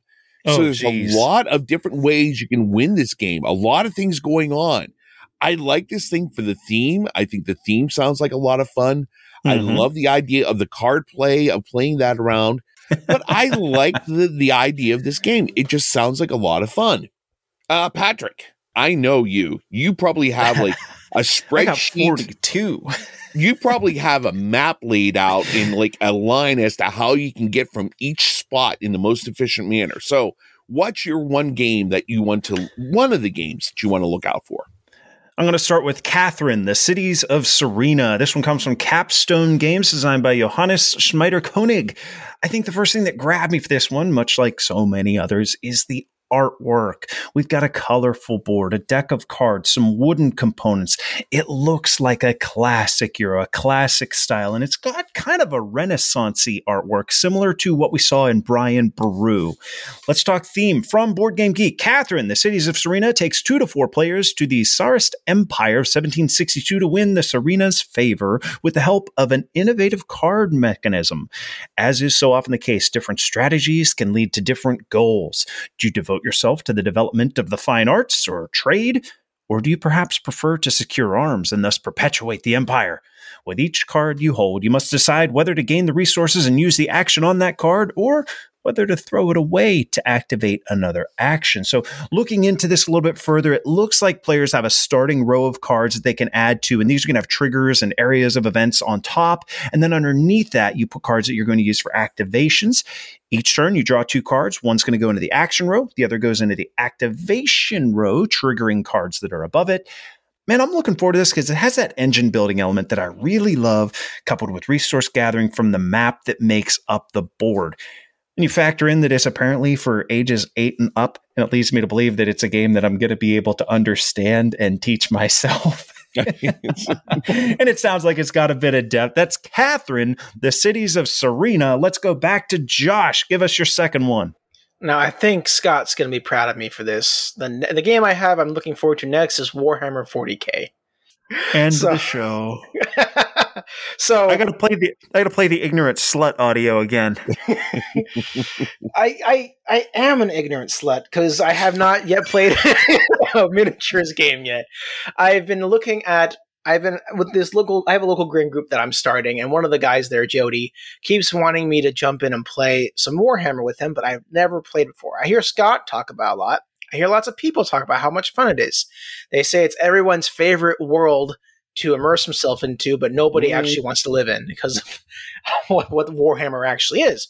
I know nothing about miniatures games except like the names of some. So I'm I saw that they were doing like, hey, learn to play Warhammer. I was like, you know what?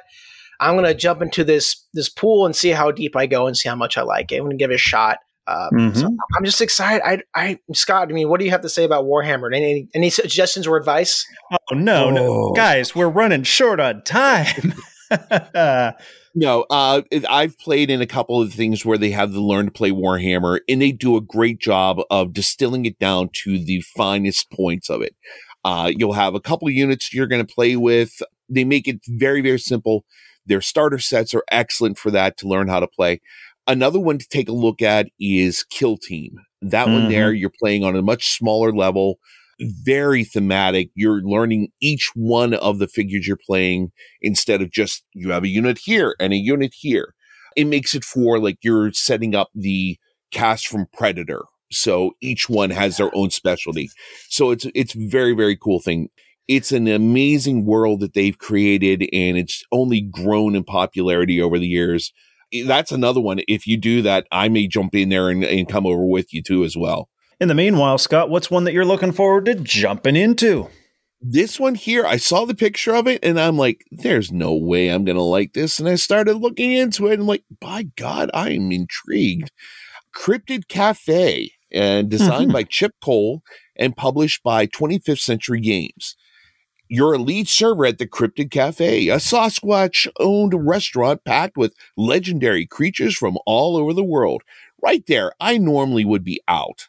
I'm like, no, I'm not going to play this cutesy thing here. But it goes on that you need to dispatch your team of Sasquatch servers to different food stations, gathering the much needed items and complete your customers' orders the idea of getting the resources, putting together and filling out what the menu things are needed for certain customers. There's something about that that I love that mechanic. It's just a lot of fun pulling those out, making sure like, okay, I need that. I need that. I need that. How can I be sneaky to go over and get that and that and that? just a great idea. I'm I'm excited to play this as in it's a light game, it's something fun, and yeah, I'm really looking forward to Cryptid Cafe. And it's got a short playtime, says 30 to 60 minutes, plays 1 to 5. Yeah, I'll be curious to find out after or during Origins how you feel about this one. Yes, yes, most definitely. And Patrick, what is your second one you're looking forward to? Next one up is Burn 40K? Cycle. Oh, you're going to go for Warhammer 2. Oh, well. right. Burn Cycle comes from Josh Carlson and Shannon Wedge. They designed this Kickstarter, which was a success from Chip Theory Games. I think it was live back in like September last year. We've got a puzzly infiltration game to one to four players. Burn Cycle puts you in command of a team of robots in the far future. Their mission taking down evil, human run corporations responsible for subjugating AI under their heel. Your team arrives at each corporate headquarters and must sneak inside, shutting down the company's physical operations as well as their circuitous, cir- circuitous, circuitous, circuitous digital networks. As you search rooms and advance to the higher floors, you'll be rewarded with new items and new abilities, but you'll also be challenged by threatening guards, fatal viruses, and the architecture itself, which was built to fight off intruders. Now, when this was on Kickstarter, I was considering backing it based on the Chip Theory Games track record. The truth is, I know very little about Burn Cycle. I know it's a co-op game that can be played solo, and the focus of the game is like action programming. Now, action programming is simply laying out the actions that you intend to take in the round and then carrying them out one at a time, typically being unable to make changes to what you've already pre-planned. Think Lords of Xidit or a previous Spiel winner, uh, uh, Colt Express. Now, I understand Burn Cycle does in some way allow for altering those pre programmed actions, and I want to see how it does that. The robots that you get to use have asymmetric abilities and unlockable skills. Plus, the robot cards are double sided. Uh, I understand the back of them show like a command module, which is a way that you can I don't know if it's like an unlock or, or whatnot, but it, it sounds like there's a, a lot of variability in your play based on which one you opt to use as a command module. From the looks of it, the abilities of the robots are designed to make you feel mega powerful. They're game breaking abilities. That's got me excited to play Burn Cycle. Josh, you got one more on the list. this is I left this one for last because I am the most excited about this one. I am taking part in a game of Den of Wolves. Are you too familiar with mega games? Oh, yeah. You're Okay. talking like 30, 40, 100 people. Hmm, Oh okay, yes, Yeah. So this is the first year the basically the American game Mega Coalition, from my understanding, is bringing mega games to Origins. Mhm. Um, I have been intrigued with mega games ever since I saw a video about someone detailing about a game called Watch the Skies. This looks right. Yeah. I, being a huge RPG player, being a theater kid as well, this is something I'm I'm super looking forward to actually taking a part of. And Den of Wolves. So Den of Wolves is a game about the interactions between politics and survival during a time of crisis. Players represent the vessels in the survivor fleet of a group of surviving vessels fleeing the, from a catastrophic attack by a ruthless enemy. These vessels are trying to survive in the midst of a crisis. So really, Okay. you get in there, you sign up. You, you- this is one of the events that's not free; you have to pay for it again. But you get in there and you're given a role with a small group of people, and what you're trying to do is you're trying to manage resources and talk with these other groups of players in order to try to get the best situation and survive this crisis together. I don't know much anymore besides that, but I'm super intrigued to see how this plays out because I'm wanting to run a mega game myself one day. And everyone I talk to in the mega game community says to go one first, and this is a really good one to start with. So Mhm. if you like Battlestar Galactica type stuff or Unfathomable, that's what it's been most compared to, in a much grander, super scale, this is a game for you. So I'm really pumped again to see how this plays out. That's going to be pretty much my entire Saturday morning is doing this Den of Wolves. Catch up I with us in the afternoon.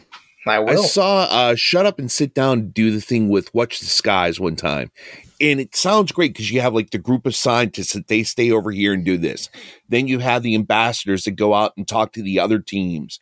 And then you have the military that is enacting the yeah, it's it does sound like such an involved thing, but such a rewarding thing whenever you're done playing it. It does sound like a lot of fun. I'm anxious to hear what you say about it once once you finish that up.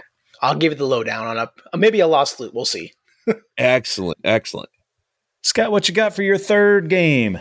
Well, actually, I'm going to cheat a little bit because I'm going to put two in here real quick because they're not really new games. They're expansions that are coming out to existing games. All right. So the first one is Call to Adventure Epic Origins.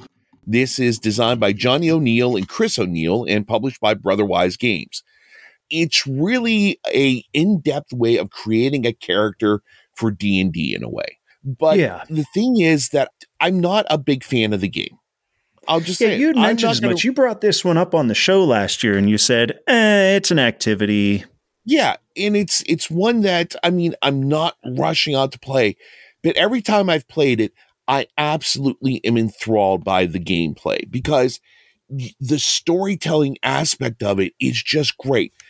Every time I play it, I'm, I'm happy I did. Just the way that the character story unfolds, and the tossing of the runes is so Mhm. cool. It's not just dice. You actually have these little plastic runes that you have to roll and get certain symbols. And just seeing like you start off with you're a peasant. You're a peasant that fought in the arena. Well then you're a peasant that fought in the arena became a general for the war. And, and how the character unfolds it is such a, a, a wonderful thing. And this one also comes out with new things where you're going to be doing an elf a halfling a dwarf different races you can play as so i'm anxious for that the other one real quick is Cartographer's Map Pack number four. Cartographers, we love the game. Uh, Are you on the absolutely love it. Thunderworks payroll? I feel like I should be sometimes, but uh, but this one they made open it up with the other two map packs. It makes the game so much different. You are the frozen expanse realm of the frost giants, so they're going to come out with uh, different cards for it, a different hero. Plus, you have to watch out for frost giants. They're going to come out and do all sorts of crap to you. Damn it. Um, but yeah, it it's one of those things where it's a simple addition to a great game.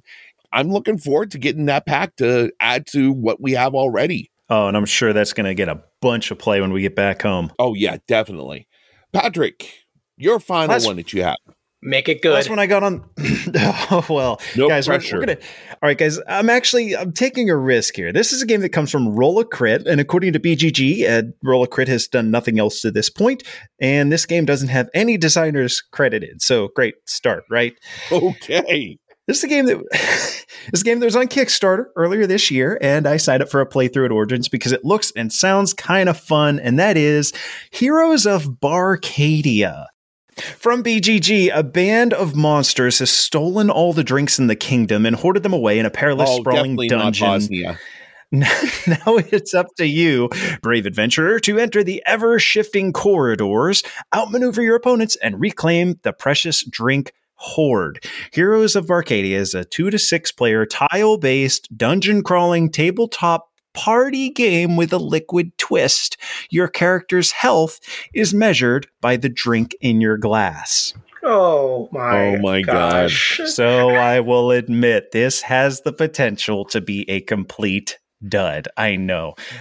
Look, I love to imbibe when I'm playing a good board game, but typically when games incorporate beverage consumption, it tends to mean that the game sucks and there's a drinking gimmick. Mm-hmm. I'm just looking at this game on BGA BGG right now, and I'm just losing my losing my crap. Yeah, well, see, this style of game, it's usually reserved for like Spencer's gift stores or the sell piles of gamers everywhere. In this case, having watched just one, the one playthrough that's available, it feels like there's a little bit of game here, not a lot, almost like the first portion of Betrayal at House on the Hill. Collectively, players are going to be exploring a map made up of face down hexes, and you'll find various items and power ups. And they even have cutesy names like the Cloak of Gin Visibility. Hmm? You can you can fight off bad guys such as the Jaeger monster, the I actually like that Manticork, one. the Manticork, or the White Russian. Ah, Come on. all right. I, I guess I'm interested in trying this for a couple of reasons. Uh, I have hope that there's gonna be a fun game here. I want the game to be fun because it's fun, not because holy crap, you had to sip a beer, right? You know, I, I hope that this is actually game first. Two, I don't have anything like this in my collection, and that's kind of a loaded issue. I mean, I don't have games that involve a dexterity element with peeled potato skins either, but that doesn't mean that I need to go find one, right? I don't have them in my collection because they usually suck. Finally, I enjoy game day for that head down, thinky, like meat of the game thing, you know, but every now and then, I guess it's nice to just have a beer and pretzels game with some buddies. And I could see this going over well at our meetups, or I could see playing this with my brothers and having a good laugh. Either way, I'm going to give it a go, going to give it a whirl, and we'll see what's going on with Heroes of Barcadia. I Okay. think I might have to add this to my collection. oh my god! I know just the people to play with as- well. Oh well, you just opened up a whole new venue that I got to Yeah, check break out. that at out at the Renaissance Festival. All right, adventurers. So that is nine. Well, eh, caveat that is ten games that we're looking forward to at Origins. Catherine, Burn Cycle, Heroes of Barcadia, Blood on the Clock Tower. Josh is going to dip his toes into Warhammer 40k, Den of Wolves, Usurp the King, Cryptid Cafe, Call to Adventure Epic Origins expansion, and Cartographers Pack 4 Frozen Expanse, Realm of the Frost Giants. Holy crap! Could they have come up with a longer name? All right, boys, we got to get on to leveling up. As we do with every episode, we're going to conclude this one with how we leveled up. Josh, you're the guest. Tell us what you've done recently to level up in life and the hobby. So in life, as I mentioned before, I am stepping away from my family's restaurant and I'm trying to Mhm. start a game in the tabletop career. Part of that is that I am starting my own company. Basically, what I've done is I've started my own studio, a development studio. Um, game development is a it's a part of the hobby where there's design there's designers, people who design their games. They try to make their own games or pitch to publishers. Well, in between that, there are game developers, people who take other people's games and do some hardcore playtesting a deeper look into the game and try to help them improve it. Um, that is something that I've done professionally Mhm. over the past couple months, and I've decided to kind of take a step with a few of other designer friends of mine and start my own studio called Bifrost Game Development. I have a logo, I have a website, I have a you know bank account for it. At this point, I'm just working on. Uh, I'll be partly advertising this at Origins, going to some of the prototyping areas, handing out business cards, you know, trying to get this off the ground. And the whole point is to try to help young designers get an affordable way because game development's expensive for real people who are really good. They charge a lot. And my whole idea with this business is to give people affordable options to get their game developed while still getting a quality experience. So I'm trying to help the hobby and get back to the hobby while also doing something I love as well. So Bifrost Game Development is my level up for Now- today. Adventurers, if you're thinking, wait, game development, why doesn't the designer just do that? Let me give you an example. If my wife and I are going out on a date, I am the designer when I choose my outfit. All right, I'll go upstairs, I'll put on some clothes, and I'll come downstairs. My wife is the developer. She'll look at my outfit and be like, no, that collar shouldn't be popped, your belt's hanging out, don't tuck in, you look like you're 80. It- right, like that's the developing step is taking what the designer did and refining it and making it better, right? I- I'm using that example uh, to explain my services to everybody now, Patrick. That's a fantastic example. I was really wondering where that was going. Bifrost Game Development. Tell us where's the website. If I'm uh, looking to find out some more, where do I go? Well, the websites hope, will hopefully be up by the beginning of Origins. Um, I'm still designing. I was waiting for the logo to come in, but it'll be www.bifrostgamedevs.com. I'll have a Facebook page up here in the next couple weeks. I'm still building stuff up and getting it ready, but it should be up hopefully by the time this episode airs and definitely before Origins. So if you're a designer looking for some good development, check me out. Mine is a little less life changing, but I finally I have a game topper in my house, and it's been taking over my dining room for quite some time. I finally got my legs in from a game topper so it can become its own table itself and be very movable. And it's the final part to me just getting everything into the room. Now I just need to move things around and I'm going to actually have my devoted game room now. And I can't wait till that's all done. Get the the boxes out, change up, put some different artwork up. It's going to be fantastic. So I'm one step closer to finishing that up and having my game room, and really, really going to look forward to enjoying time there. Oh, that sounds nice. Yes, I'll bring yes. the first case of beer. excellent. And Patrick, how have you leveled up? Mine's pretty simple. I've had the opportunity to play with Hungry Gamer Will Brown on TTS a handful of times, but he messaged me seeing if I wanted to get in a game of Arcs, the new Leder game that we're going to have a side quest going on all about. And guess who else was playing was Secret Cabal founder Don Baggett. I had the pleasure of getting to play a game with Don, which meant a lot more to me than it did for him to be playing a game with me. But uh, you know, what it was it was kind of cool. It's like, hey, this is someone who I've listened to.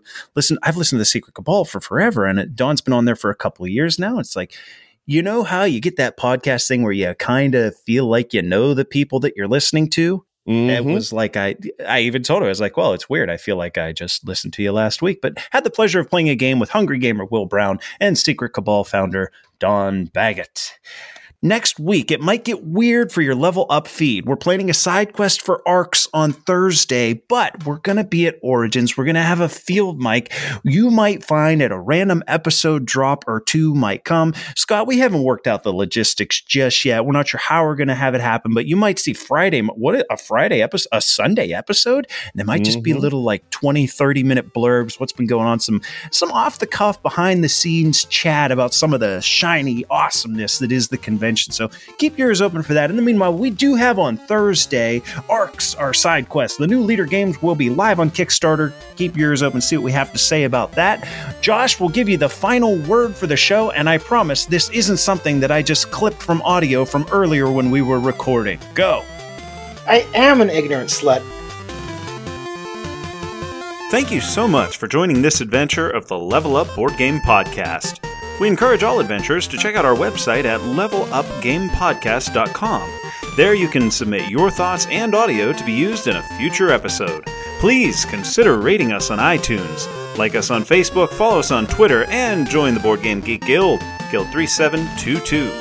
Music for the podcast provided by Adam Haynes. Learn more at adamhaynesmusic.com. And remember, you can spend another night on the sofa, or you can get some friends together, get some adventures on the table, and level up.